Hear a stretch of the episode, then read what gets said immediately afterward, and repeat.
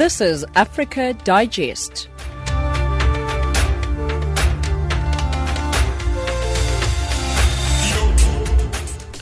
Seventeen hundred hours Central African time. It's a beautiful day in Johannesburg. Wednesday, the eighteenth of September. Good evening or should we say good afternoon, Shwalani, because of the fact that now we're going into spring, it's still light out. Let's so take advantage. Let's say good afternoon. Yes, yeah. I agree with that. Welcome to Africa Digest. You're listening to Channel Africa, giving you news from an African perspective. We're broadcasting to you from our studios in Johannesburg, South Africa, and we're online on www.channelafrica.co.za. My name is Samora Mangesi, driving the show with Jwalani Tulo, Nosihle Zuma, as well as Neto Chimani. Some top stories on Africa Digest at this hour. South Africa gets ready to assume the rotating chairmanship of the African Union in 2020. Save the Children South Africa welcomes today's Constitutional Court ruling uh, outlawing corporate punishment in homes. In economics, the recent lending rates and housing deposits cut by the Bank of Namibia will not be sufficient to move the property market out of the ditch. And in sport, a clean sheet for South African Premiership side Mamelodi Sundowns tonight will be enough to take them to their first MTN 8 final in three seasons. So, uh, as part of the top stories, we're seeing that. Uh, Save the Children South Africa welcomes today's Constitutional Court ruling outlawing corporate punishment in homes. JT, what do you think of this? Um, uh, did you grow up with uh, a young spank? No, I didn't actually. Really? Uh, my upbringing was actually quite different. My parents did not, my father in specific, did not believe in spanking, so I was not spanked. At all? At all. All right. So our our uh, technical producer uh, Catherine Malika has children of her own. Catherine, I want to find out from you. How do you bring up your kids? I don't spank my kids at all. so it, it, clearly in this studio, non-spanking seems to work. Seemingly in this studio, people agree with Save the Children South Africa. But right now, let's cross on over to the news desk. It's 1702. Here is Rala Nutula with your latest news bulletin. SABC News, independent and impartial. From an African perspective. Well, thank you, Samora. Good afternoon. At least 27 children have died in a fire at a boarding school in a suburb near the Liberian capital, Monrovia. The fire is believed to have broken out when school students were sleeping in a building attached to a mosque. The BBC's Will Ross has the details. The Liberian police have told the BBC they're still searching for more bodies. The blaze broke out during the night at a boarding house attached to a mosque in Paynesville, a suburb east of the capital, Monrovia. Officials say the students at the Quranic school are between 10 and 20 years old. The Liberian president, George Weah, has visited the scene and said he was praying for the families of the children who had died. He described it as a tough time for those relatives and all of Liberia. The Democratic Republic of Congo's army says it has killed the commander of a Rwandan Hutu militia, Sylvestre Mudacumura, who is wanted by the International Criminal Court. Mudakumura had been a leader of the Democratic Forces for the Liberation of Rwanda, FDLR, since its founding in the year 2000 by Hutu officials who fled Rwanda at the end of the 1994 genocide. The FDLR was waged periodic war with the Congolese government has waged rather a periodic war with the Congolese government and rival militias, and Rwanda's government has cited its presence on Congolese soil to justify repeated interventions across the border. Mudacumura's death is the latest blow to the FDLR, which has been weakened in recent years by arrests of several of its leaders and military pressure from Congo's army and other militias. The International Court issued an arrest warrant for Makudura in 2012 for alleged attacks against civilians, murder, rape and torture in eastern Congo, where militia members have operated since the 1994 genocide in Rwanda. On to the next story. According to a study by Doctors Without Borders, MSF, 95% of women who reported being raped said they had never told any medical practitioner. The Medical Aid Agency revealed shocking statistics on rape cases in Rustenburg, in the heart of South Africa's platinum mining belt, where an estimated 11,000 women are raped a year. Following the 2015 survey, MSF has been providing high quality and confidential care for rape survivors in Rustenburg's Bojanala district district through four dedicated clinics known as Kgomotso Care Centers. MSF forensic nurse Cecilia Lamola Larofi. 95% you can already see it's a very large percentage of people that are not, you know, health seeking in a way. And um, we took it also from the perspective that sexual violence, it's got consequences that other people they are not even aware of. That if you have been a victim of sexual violence, you can also get an HIV prophylaxis that can prevent you from transmission of HIV from the incidents. If then people are not aware, then it's, it becomes really concerns to us to say how then will people then get the prophylaxis that we are talking about. The U.S. government will be contributing over $740 million to fight the HIV AIDS pandemic in South Africa in the next year. Acting American Ambassador David Young says the money will be used in different HIV AIDS programs. Young, who will be based in the country for three years, has visited a number of clinics in the Durban metro. Young says just because more people now have access to ARVs, it does not mean the pandemic is over. Uh, for the uh, United States government, this year we're putting uh, over 750 million US dollars, which is over 11 billion rand, uh, to the efforts uh, in the fight against HIV and AIDS. Well, it's important to emphasize that our efforts uh, in combating HIV and AIDS are done with uh, the government uh, and partners here in South Africa. So, both from the, the federal, the uh, provincial, the uh, district level, it's important that we work all together. And the contribution that we put in is, is only a fraction of what the South African government uh, puts in. And finally, US President Donald Trump says he's ordered Treasury Secretary Steven Mnuchin to substantially increase sanctions on Iran amid escalating tensions between Washington and Tehran. He did not give additional details on the move, however, it follows weekend attacks on oil facilities in Saudi Arabia that some US officials have blamed on Iran. I'll be back with headlines at 5:30 for Channel Africa. I'm Jolani Tulo. SABC News, independent and impartial. From an African perspective.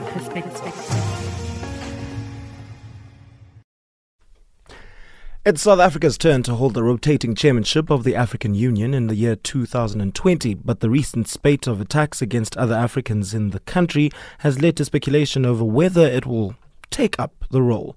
The African Union is asking the country to put an end to the violence as it prepares for the chairmanship. Coletta Wanjohi reports from Addis Ababa.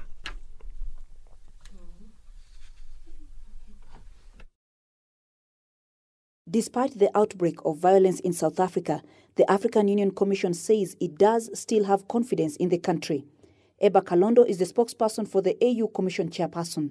South Africa has been a leading light, not only on the continent, but internationally, of the very African brand of multilateralism. We cannot let that go. Not even when things are going wrong, and probably especially when we are having uncomfortable moments. This is an uncomfortable moment, but it's not in any measure of the imagination insurmountable. The African Union Commission stands ready, now as ever before, to support the South African government and its people as they themselves find the solution to be able to have these difficult but important conversations about how do we live together. Mohamed Diatta, a researcher at the Institute for Security Studies, says a country has never been stripped off of the chairmanship before. I don't think that there is any consideration or thoughts to that extent. Uh, so uh, the South African chairpersonship of the of the union is not in any kind of danger of being revoked. However, I must say that uh, there, there was an uproar, or there has been an uproar um, about the the attacks that we've we've seen in, in South Africa recently. Mohamed adds that when it takes over as chair, South Africa may not find it easy to regain the confidence of other states. It's about being the voice of the of the union, speaking for the African Union, but more importantly, speaking for African people. And obviously, if you you've seen what has happened in in in South Africa and the reactions across the continent, then uh, one would doubt that South Africa would have the legitimacy to represent people that that you know are seeing South Africa as you know not uh, welcoming or not in this case at this point at least representative of, of, of any African citizen. To redeem its image, the South African government must send out a clear message condemning the attacks. AU member states say they were disappointed with South Africa's response to previous wave of attacks since 2008. They want the country to take more decisive actions this time round. Colette Wanjohi, Addis Ababa, Ethiopia. The chief prosecutor of the International Criminal Court has appealed the acquittal of former Cote d'Ivoire leader Laurent Gbagbo uh, over post electoral violence that killed more than 3,000 people. Gbagbo, the first head of state to stand trial in The Hague, and his uh, deputy Charles Blé uh, Goudé were both cleared of cri- crimes against humanity in January and released the following month. Gbagbo faced charges of crimes against humanity over the 2010 to 2011 bloodshed following a disputed vote in the West African nation. To discuss this further, we are joined on the line by Clémence Bectarte, uh, litigation coordinator for the International Federation for Human Rights. Uh, Clemens, thank you very much for joining us. Thank you. Now, you've been calling for the ICC prosecutor to appeal uh, uh, Laurent Gbagbo's acquittal. Are you convinced that there is sufficient evidence in the support of the charges against him? Well, FIDH was not a party to the proceedings before the International Criminal Court, so we're not in a position uh, to consider the actual evidence that was part of the accusation filed from the prosecutor because a lot of evidence was not made public and was actually redacted for protection and security issues. But what we know from our investigations on the ground, because FIDH with its member organizations in Ivory Coast have led uh, an important amount uh, of investigations on the ground um, and also collecting a lot of testimonies from the victims of the post electoral crisis is that there are information and there is evidence that could link uh, Laurent Gbagbo and Charles Blé Goudé um, to the crimes that were perpetrated. And what would you say are the legal and procedural errors that the trial chamber committed, which led to the acquittals of uh, Gbagbo as well as Charles Blé Goudé? on all counts? Well, there are two main motivations for this appeal mm-hmm. uh, by the prosecutor. One of it is indeed procedural, saying that the the chamber, in delivering its decision, did not respect the provisions of the Rome Statute, which clearly defines what should be in any decision uh, rendered by um, a chamber of the International Criminal Court. Um, and um, underlying also, which is very important, and we criticize this at FIDH a lot, that the decision was only made public orally at a first stage. So, and we had to wait from during months to have the written decision and to have very precisely the elements that led to this acquittal decision. So this is one of the main basis of the appeal of the prosecutor.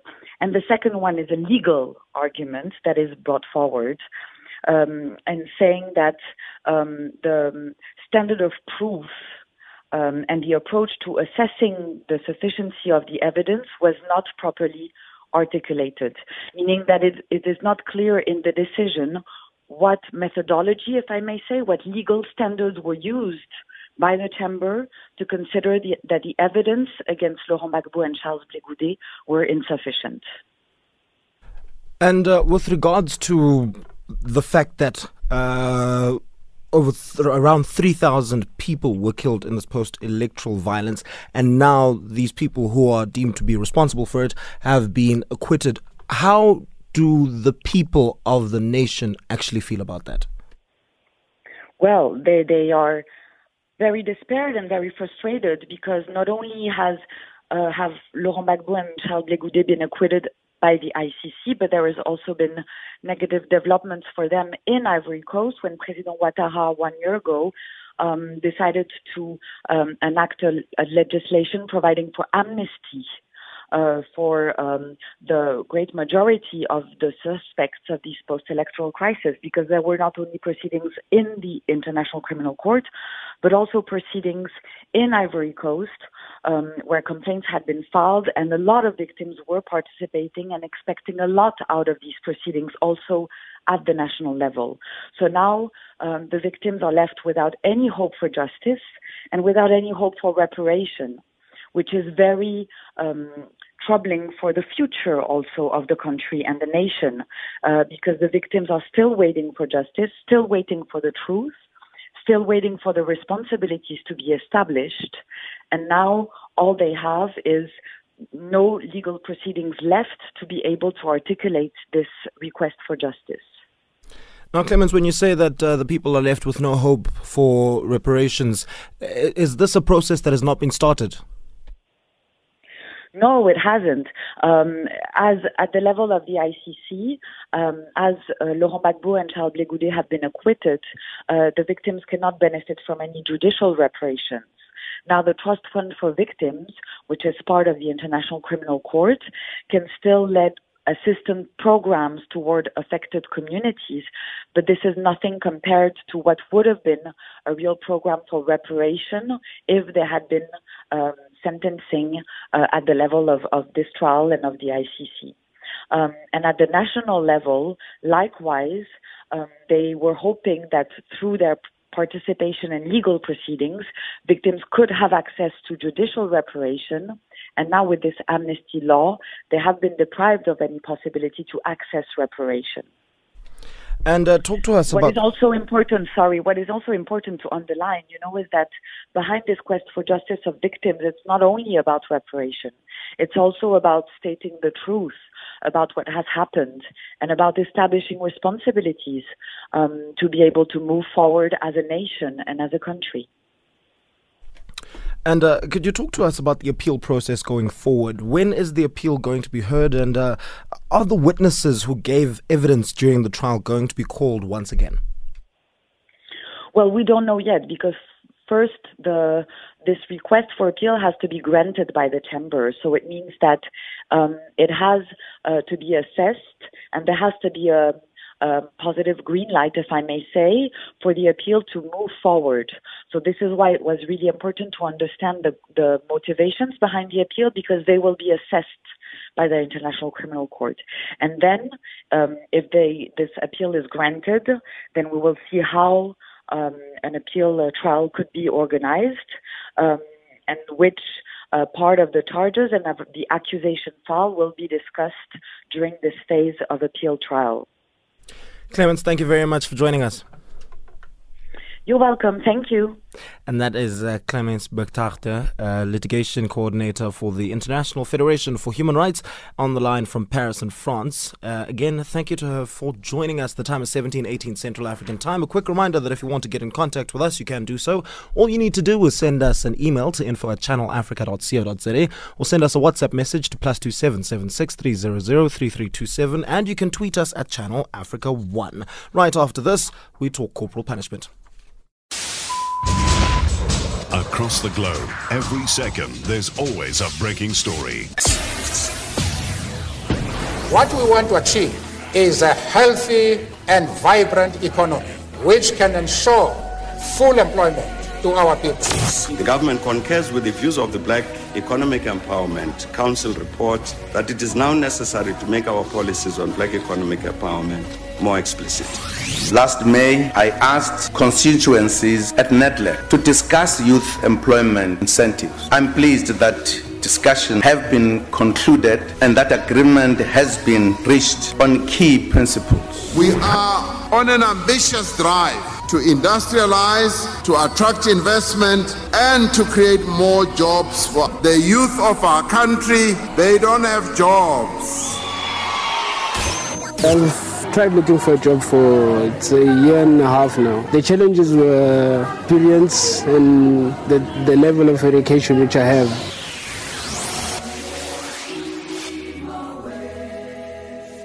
Channel Africa. Save the Children South Africa welcomes today's Constitutional Court ruling outlawing corporate punishment in homes. Chief Justice Mogoeng Mogoeng uh, upheld a 2017 High Court ruling which made it illegal for parents to spank their children at home, dismissing an appeal to the ruling. The landmark ruling was appealed by civil society group Freedom of Religion South Africa, which believed the judgment would make criminals of well meaning parents. For more on this issue, we are now joined on the line by Save the Children's Child Protection Manager, Divya Naidu. Thank you very much for joining us. Good afternoon, Simon, and thank you very much for having me on today. Now, what do you make of the appeal in the first place? The fact that some actually believe that spanking should be an acceptable form of discipline? I think the reality is that in society you get differing views. There are those who are always for and there are those against it. We at Save the Children are just really very excited about the ruling because we think this is a good thing. It's a landmark judgment, as you just say, for children. And you know, especially at this time of Heritage Month, it's such a wonderful legacy that we're leaving children to be safe in our country. Now, Divya, what do you say to people who um, are saying that in actual fact, we are now infringing on parents' rights to parent. You see, this is not infringing on parental rights. It is actually ho- upholding children's rights. And it's been a long time coming that we need to, and we need to look at parents will still continue to have the right to raise their children, to be able to teach children right from wrong all this judgment is doing is saying, do not use violent forms of discipline. That's not an infringement on parents' rights. It's, we have been infringing on children's rights, and it's now saying, let's put that in the forefront. And uh, Divya, what do you have to say to parents that might argue that we were spanked while growing up and turned out just fine? Yeah, lot, lots of adults say that they've turned out fine, and, and, and yes, it's wonderful that they think that they've turned out fine. But if people think about it, if an adult uses violence against a child who's much smaller than them, who's obviously more vulnerable than, have they actually turned out fine? Or are they now abusing a power relationship and then they're supposed to be protecting and loving and caring for children? They haven't actually turned out fine. We also need to remember that today it's, it's, we, we live in an extremely violent society, very different from the one we were raised in. We were the generation when parents said, shut up, we shut up. Children today need to be raised very differently because society demands different things from children today. So if we want children to grow up to be confident adults, we want children to grow up to be able to become something in today's society, then we cannot expect to raise them the way we were raised. So yes, parents may think they were fine and they're okay, no, they're not actually fine if they use violence against children, and children need to be raised differently. All right. Uh, so, Divya, just to play devil's advocate here, uh, some people might argue that the fact that children actually have all of these rights is the problem to begin with. It's the problem, it's the reason why we're seeing all of these problems that we're having in the world at this point in time. So, um, what would you then respond uh, in in that in that regard? I love that question. I love when people ask me that. It's a pity we're going to have very little time, or I could do an entire workshop around it. But basically, when you look at what do children need to survive, and what do they need to thrive and be the best they can be, and what children need to survive, they need food, they need water, they need shelter, to thrive, they need education, they need all of these things. They need to be cared for, they need love, they need all of that. In essence, those are actually children's rights.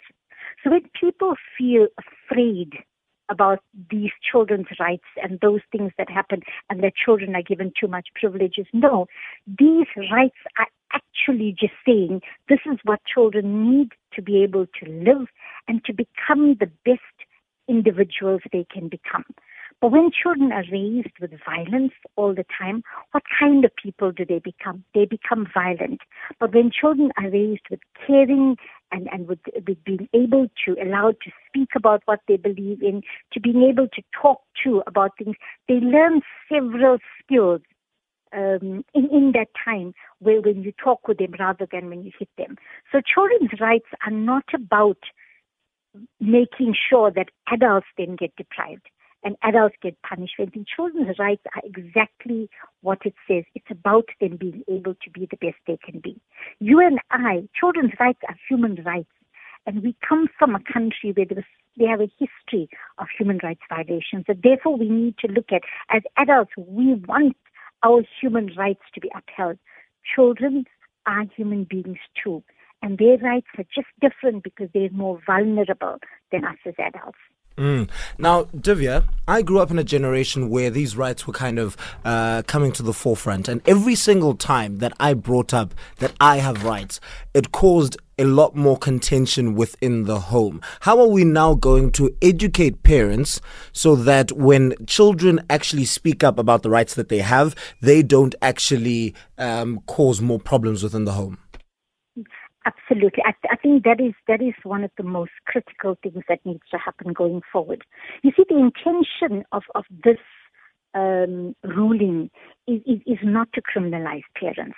And, and, and that's something I want to emphasize because uh, you know, um, that's what's being put on the table right now by, by Forsa, who actually took the matter up to the Constitutional Court.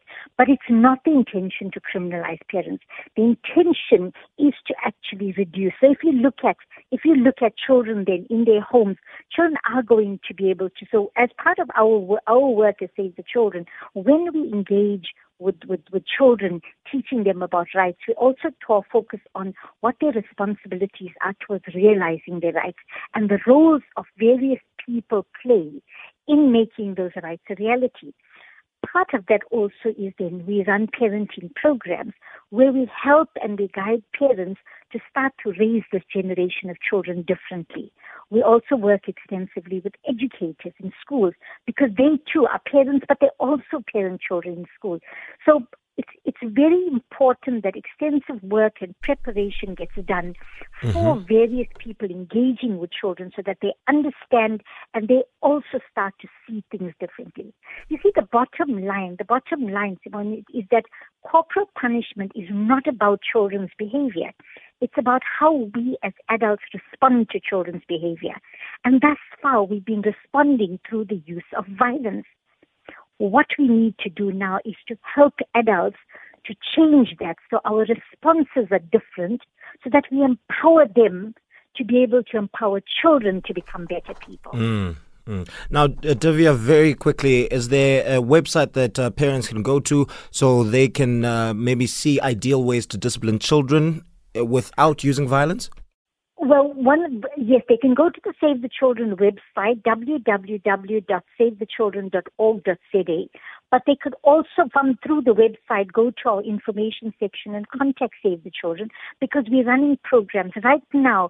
Save the Children, together with government at Sonke Gender Justice, is is putting together a funding proposal to get funds from government, from Treasury, to roll out an extensive positive discipline pro- campaign across the country. So parents need to watch out for these things and get involved in their communities in, in peer positive parenting programs and positive discipline programming that mm. takes place in their community. So through our website, go to our information. Uh, you know, uh, they, they can send an email um, to Save the Children, and we'll be able to look at how we can support uh, organizations in their own communities to be mm-hmm. able to provide the services out there. We, we, we, we're going all out to help out organizations in communities. We can't reach every parent directly, but we can reach organizations in communities to of teach course. them these programs so that they in turn can work with parents in the community. All right, Divya, thank you very much for joining us. Thank you so much for having me on. That was Divya Naidu, Child Protection Manager at Save the Children. Economists in South Africa expect that inflation will increase to 4.2% in August from 4% in July. They say while inflation has remained within the South African Reserve Bank's 3 to 6% target band, uh, weak growth and weak rand still pose a challenge. Analysts also expect that the Reserve Bank will keep rates unchanged on Thursday. Naledi Ngobo reports. As Statistics South Africa gears up to release the August inflation numbers, economists say while inflation has largely been able to resist the impact of a weak rand in recent months, a marginal increase can be expected. Economist at NKC African Economists Elize Kruger says despite the expected increase, inflation remains well under control. The main reason for the uptick will be moderate increases in food prices as well as um, an 11 cent per, litre increase in the fuel price. Uh, this will indeed bring um, the number of months that the CPI number is below 6% to 29. So that's indeed showing us that uh, inflation in South Africa remains well under control. Kruger says the Reserve Bank's Monetary Policy Committee is expected to keep rates unchanged when it makes its decision on Thursday. Uh, on the one hand, I think it will be that the Reserve Bank wants to be conservative in the light of the recent spike in the oil price, as well as uh, the potential that the rand exchange rate could weaken if we see the, the details of the medium, medium-term budget policy statement in October. And on the 1st of November, we'll have Moody's uh, this um, Moody's Investor Service rating review that could perhaps have negative news for, for South Africa. And, you know, I reckon that the Reserve Bank will just hold tight and wait to see how things develop in the next four to six weeks before making a call to cut rates further. Chief economist at Standard Chartered Bank, Razia Khan says the current economic conditions call for a rate cut. However, the bank is largely expected to keep rates unchanged due to uncertainty in economic policy direction. Inflation is currently benign. There is room to provide more stimulus to the economy. There is uncertainty domestically as well as globally with concerns around a deepening global economic slowdown. We think the right policy response of the Reserve Bank would be to cut rates as early as the September meeting. This is, of course, a non-consensus view. One of the reasons why many market participants think the Reserve Bank will likely remain on hold for now. There has, of course, been a great deal of focus on fiscal policy in South Africa. The plan for Eskom has yet to be announced. 1731 Central African Time. Let's cross on over to the news desk. Here is Jwalani Tulo with your latest news headlines. SABC News, independent and impartial. From an African perspective. Thank you, Samora. Good afternoon. At least 27 children have died in a fire at a boarding school in a suburb near the Liberian capital, Monrovia. The Democratic Republic of Congo's army says it has killed the commander of a Rwandan Hutu militia who is wanted by the International Criminal Court. And finally, the U.S. government will be contributing over $740 million to fight the HIV-AIDS pandemic in South Africa in the next year. For Channel Africa, I'm Jolani Tulo. SABC News, independent and impartial. From an African perspective. The global medical organization Doctors Without Borders, or MSF, is also adding its voice on growing calls for decisive steps to address gender based violence in South Africa, which has reached, which has reached crisis proportions. According to a MSF survey, an estimated 11,000 rape cases are reported annually in Rustenburg, the heart of the country's platinum mining belt.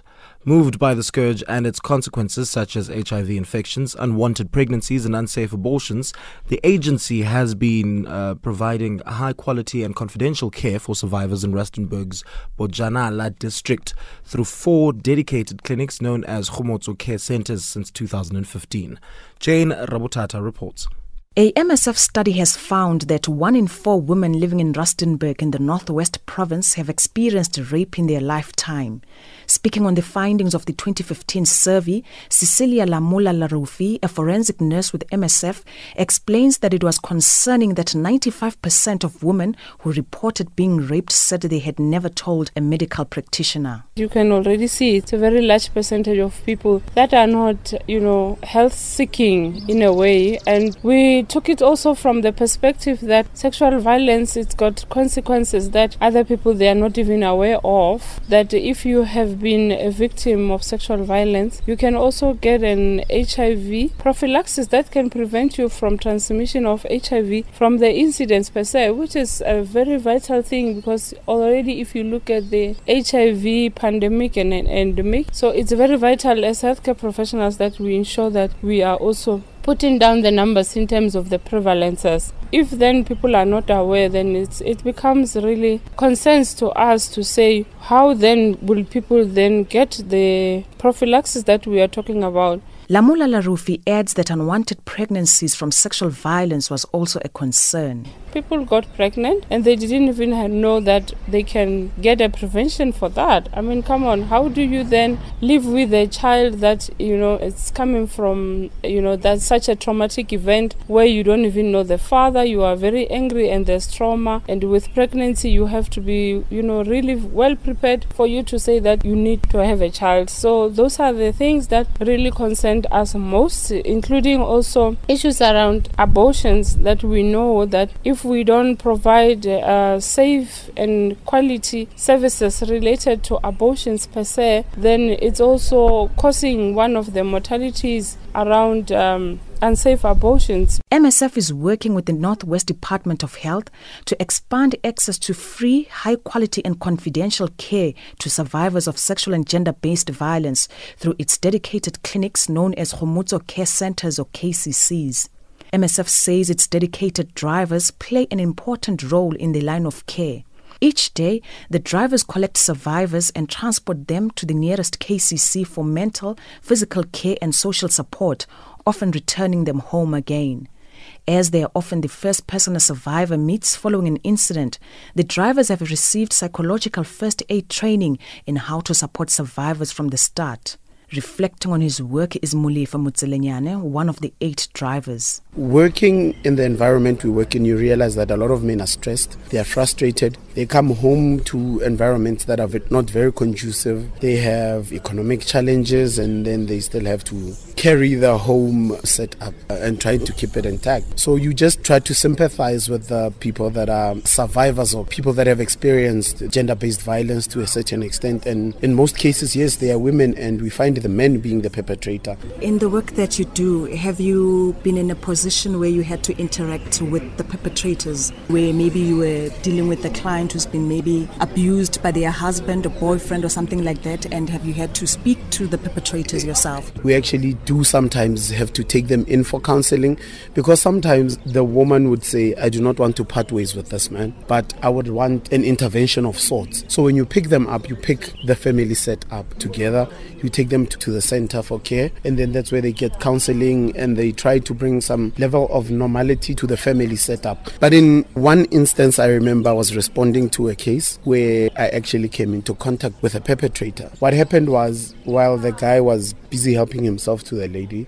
the lady managed somehow to scream and alert people around and they responded and found the perpetrator actually still in the house. And because of the setup the community tried to inflict harm on the guy. I had to intervene and keep the peace until the police could come and take away the perpetrator and my role was to take away the, the, the, the client. And you see the damage it does to the family setup because the husband to the survivor came later on. And you could see how distraught he was and how he had to practice restraint to keep himself from harming the guy who was a perpetrator because the perpetrator wasn't even that old. Very what was young man. his immediate response when he was now found and the community is up in arms wanting to punish him? Initially, he was there was a sort of a numbness around him, but as soon as he realized that his life was in danger, he displayed some sort of remorse. You do not know if it was genuine or if it was because he realized that he was in danger. But you could see that this guy had contemplated what he was going to do because he had actually brought condoms and he had used condoms. But after a while, there was some sort of remorse. I do not know how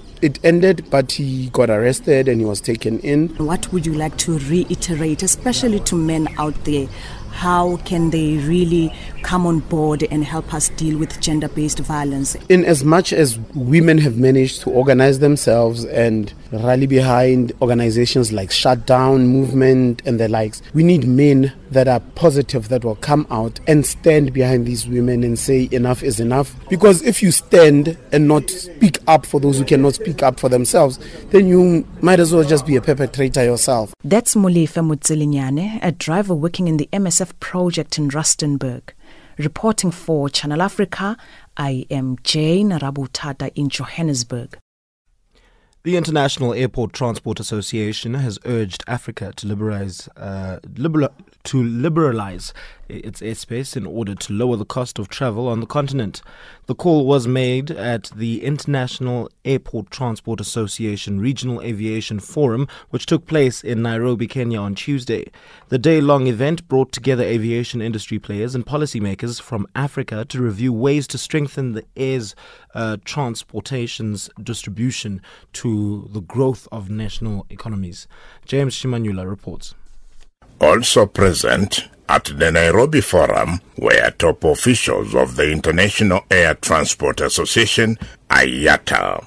The forum is taking place at a time when it has become extremely expensive to fly on national airlines in Africa than flying on airlines in Europe and the rest of the world. Adefunke Adeyemi is International Air Transport Association Director for Africa. She sheds light on safety aviation standard in Africa. Safety standard in Africa has improved and is now at par with global average. In fact, many of our airlines in Africa now are doing better. Explaining why it is very expensive to fly in Africa than other continents, Adeyemi said.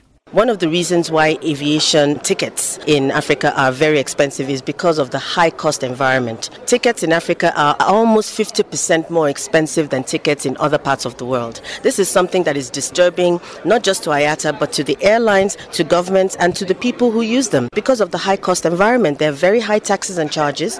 Taxes on fuel in Africa are 35% higher than the rest of the world. Taxes on so many other things. There's so many different taxes. We have solidarity solidarity taxes where we charge people in solidarity with other countries and other causes. We have VAT, we have sales taxes, we have so many different charges and levies.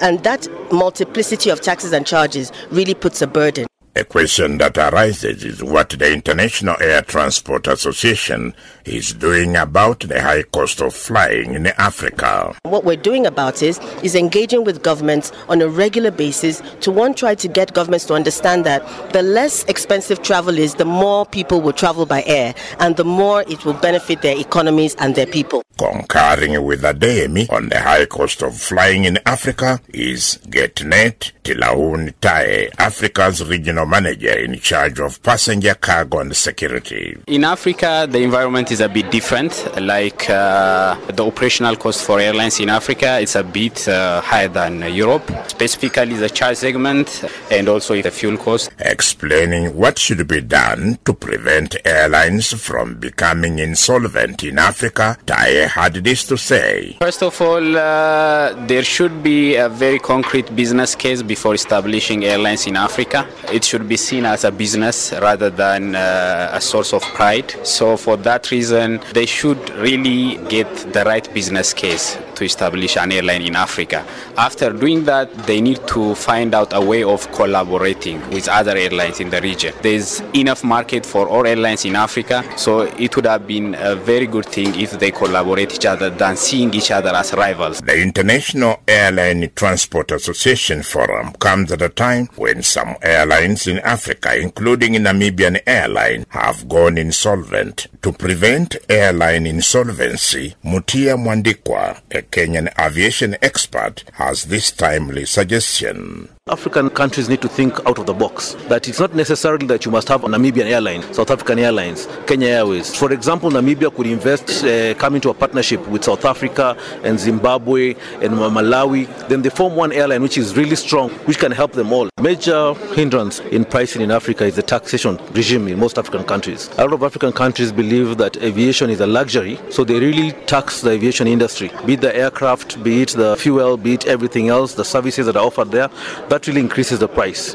The second thing is the monopoly they try to control within their own country. They don't allow other airlines to come in, so they are basically just controlling, just want their own international airlines to be the ones who have the monopoly. They also restrict on the service providers, the fuel providers, the ground handling, so that really increases the costs of operating for airlines. A lot of African airlines have been buying a lot of old aircraft, so this makes it very expensive for them to maintain the aircraft. That way, they are paying more money in terms of premiums, in terms of repairs and maintaining the aircraft. So this becomes very, very expensive. And I think that's the main thing. And I think this has actually been addressed when you look at uh, the open skies uh, regime, which has been pushed by the African Union. And if that works out, that will be able to at least open up a bit of the African airspace. But still, as you can see, only a few countries. I think at the last count, there were about 24 which have really signed up, and only 11 have committed to the whole process. So hopefully, in the long term, if that happens, we can see some prices coming down. That was Mutia Mwandikwa, a Kenyan aviation expert, reporting for Channel Africa. This is James Shimanyula. The time is now 17:44 Central African Time. A new voice on the show this evening, uh, Zuma. Welcome. You so much, Samora. So you're going to be doing our economics news for us this evening. What can we look forward to in the bulletin? Well, uh, Zimbabwe Central Bank has raised its main interest rate to 70% to stabilize a plummeting currency. That's all we can look forward to and more. All right, uh, let's uh, cross directly to it right now. 17:45 here's Nosihle Zuma with your latest economics news.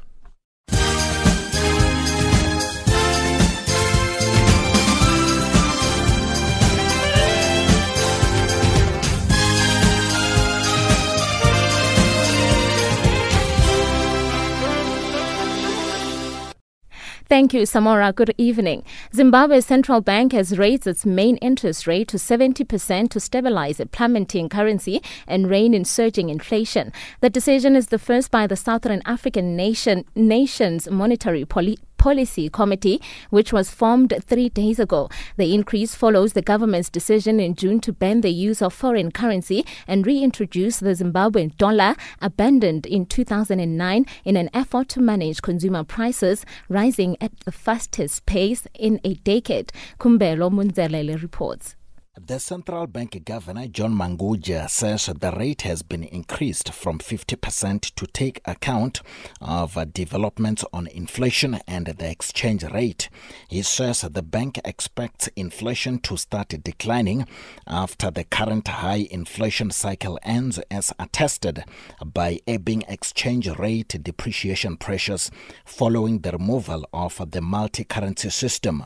The Zimbabwe dollar, a precursor of which was pledged to the dollar at parity as recently as February, is currently trading at almost 13 per dollar, and annual inflation, which won't be published until next February, is estimated at between 230% and 570%.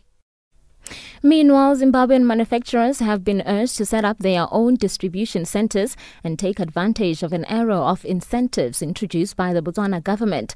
Zimtrade, the National Trade Development and Promotion Organization, revealed that Botswana is largely an open market economy, with the business environment being highly facilitative of trade and investment for both local and foreign players. According to the World Bank Ease of Doing Business report, Botswana is ranked 86 out of 190 which indicates favorable conditions for local businesses to trade with Botswana. The recent lending rates and housing deposits cuts by the Bank of Namibia will not be sufficient to move the property market out of the ditch. This is according to the First National Bank of Namibia's June 2019 Housing Index released this week. FS- FNB's Rusa Nandago says the two monetary incentives are rather a drop in the ocean, though having seen a decent market uppeak. Nhlanhla Mahlangu reports. The Namibian government has eased the regulations on deposits, which can be made on mortgage bonds, now allowing individuals seeking to buy additional property to pay a lower deposit, coupled with the central bank's 25 basis points repo rate cut as aids to lift the ailing economy. Nadango says while the rate of uptake in mortgage credit is still positive, recorded at 7.6% year on year at the end of June, the overall trend in mortgage credit extensions has been slowing. The government's decision to ease the LTV ratio has attracted credit ratings agencies Moody's Investor Service critique, with analysts saying while the development might help to encourage demand in the slowing property market, it was negative news to the bank's credit ratios. Kenya is hosting an international aviation forum that is being attended by more than 100 airline officials from Africa, Europe, the United States, Asia, and the Middle East. Also present at the Nairobi forum are top officials of the International Air Transport Association, IATA. James Shimanyula reports. The forum is taking place at a time when it has become extremely expensive to fly on national airlines in Africa than flying on airlines in Europe and the rest of the world. And Britain's Trade Minister Liz Truss says she expects to complete a wide ranging de- trade deal with Australia within months of exiting the European Union. In an effort to reduce the economic impact of Brexit, the UK is looking to line up a series of trade deals with smaller non European Union countries. Truss, who is in the middle of a three nation tour that includes Australia, New Zealand, and Japan, says she expects a quick conclusion to trade talks that will begin when Britain leaves the EU. Looking at your financial indicators, the US dollar is trading at 358.38 Nigerian naira, 10.72 Botswana pula, at 102.79 0.76 Kenyan shilling, and, and at 13.18 Zambian kwacha. In BRICS currencies, one US dollar will cost you 4.08 Brazilian real, 64.17 Russian ruble, 71.57 Indian rupee, 7.08 Chinese yuan, and at 14.72 South African rand. The US dollar is also trading at 80 pence to the British pound and at 90 cents to the euro. Looking at commodities, gold is trading at $1,502 and platinum at $941 per ounce. The price of Brent crude oil is $64.53 a barrel. For Channel Africa News, I'm Nosihle Zuma.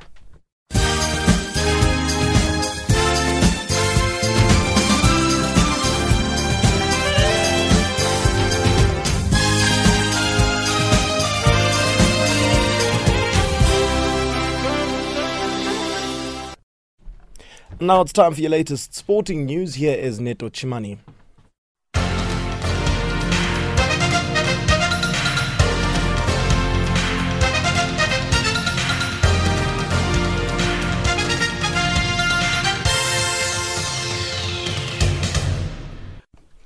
Thank you, Samora, from the sports desk. A very good afternoon. Starting off with football news.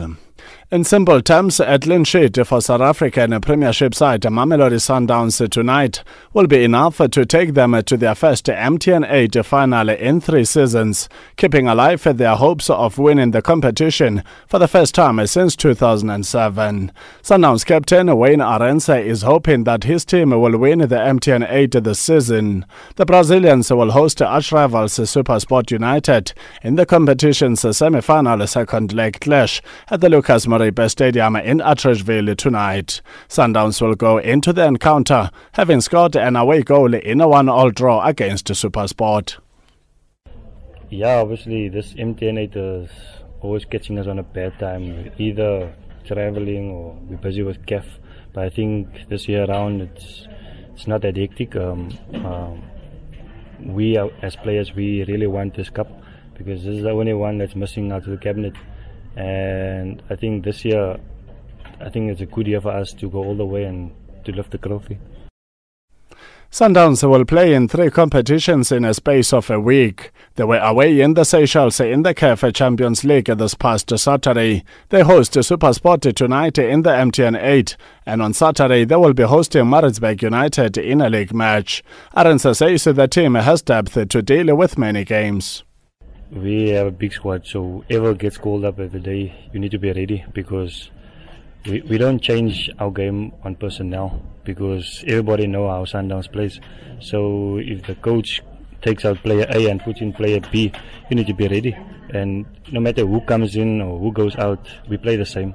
and that's what we are at Sundowns. And anybody can give an opportunity or a chance to play. You just need to do your best.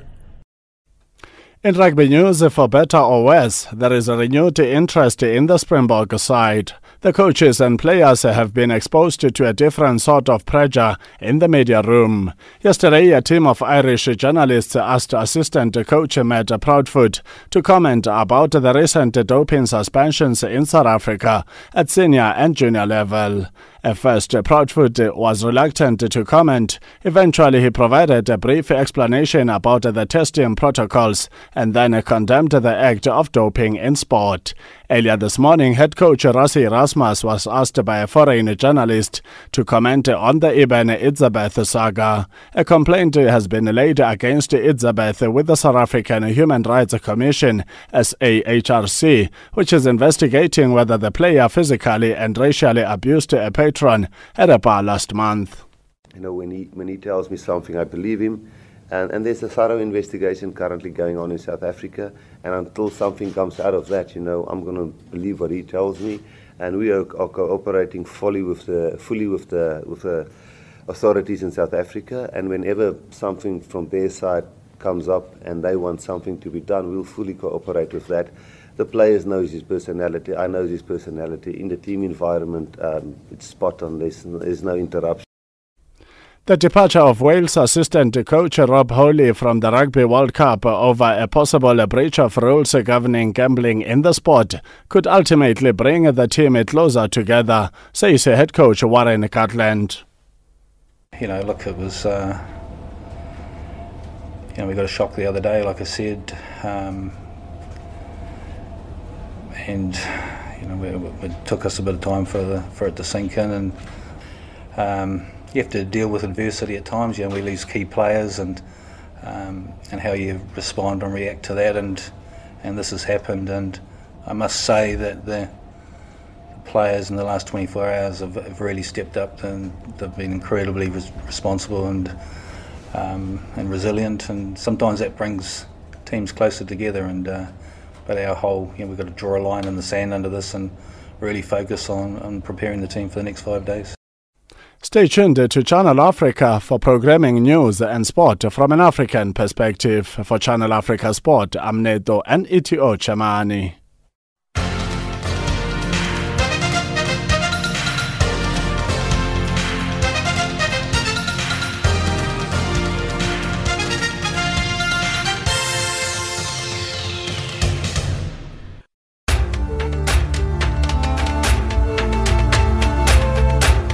This is Africa Digest.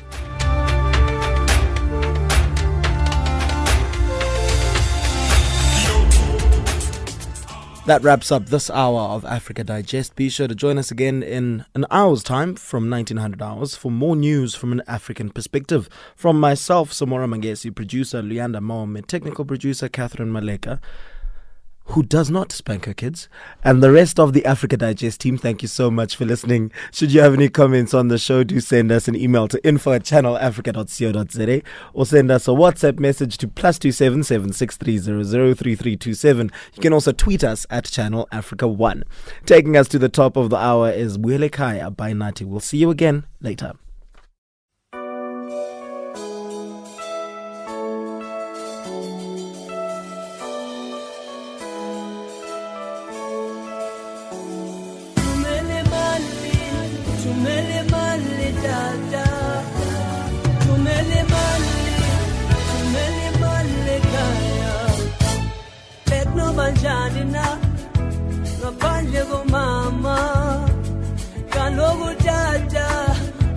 Uye wasiya nomama uthi uzobuya usayophangela imali unanamhlanje akakabuyele ekhaya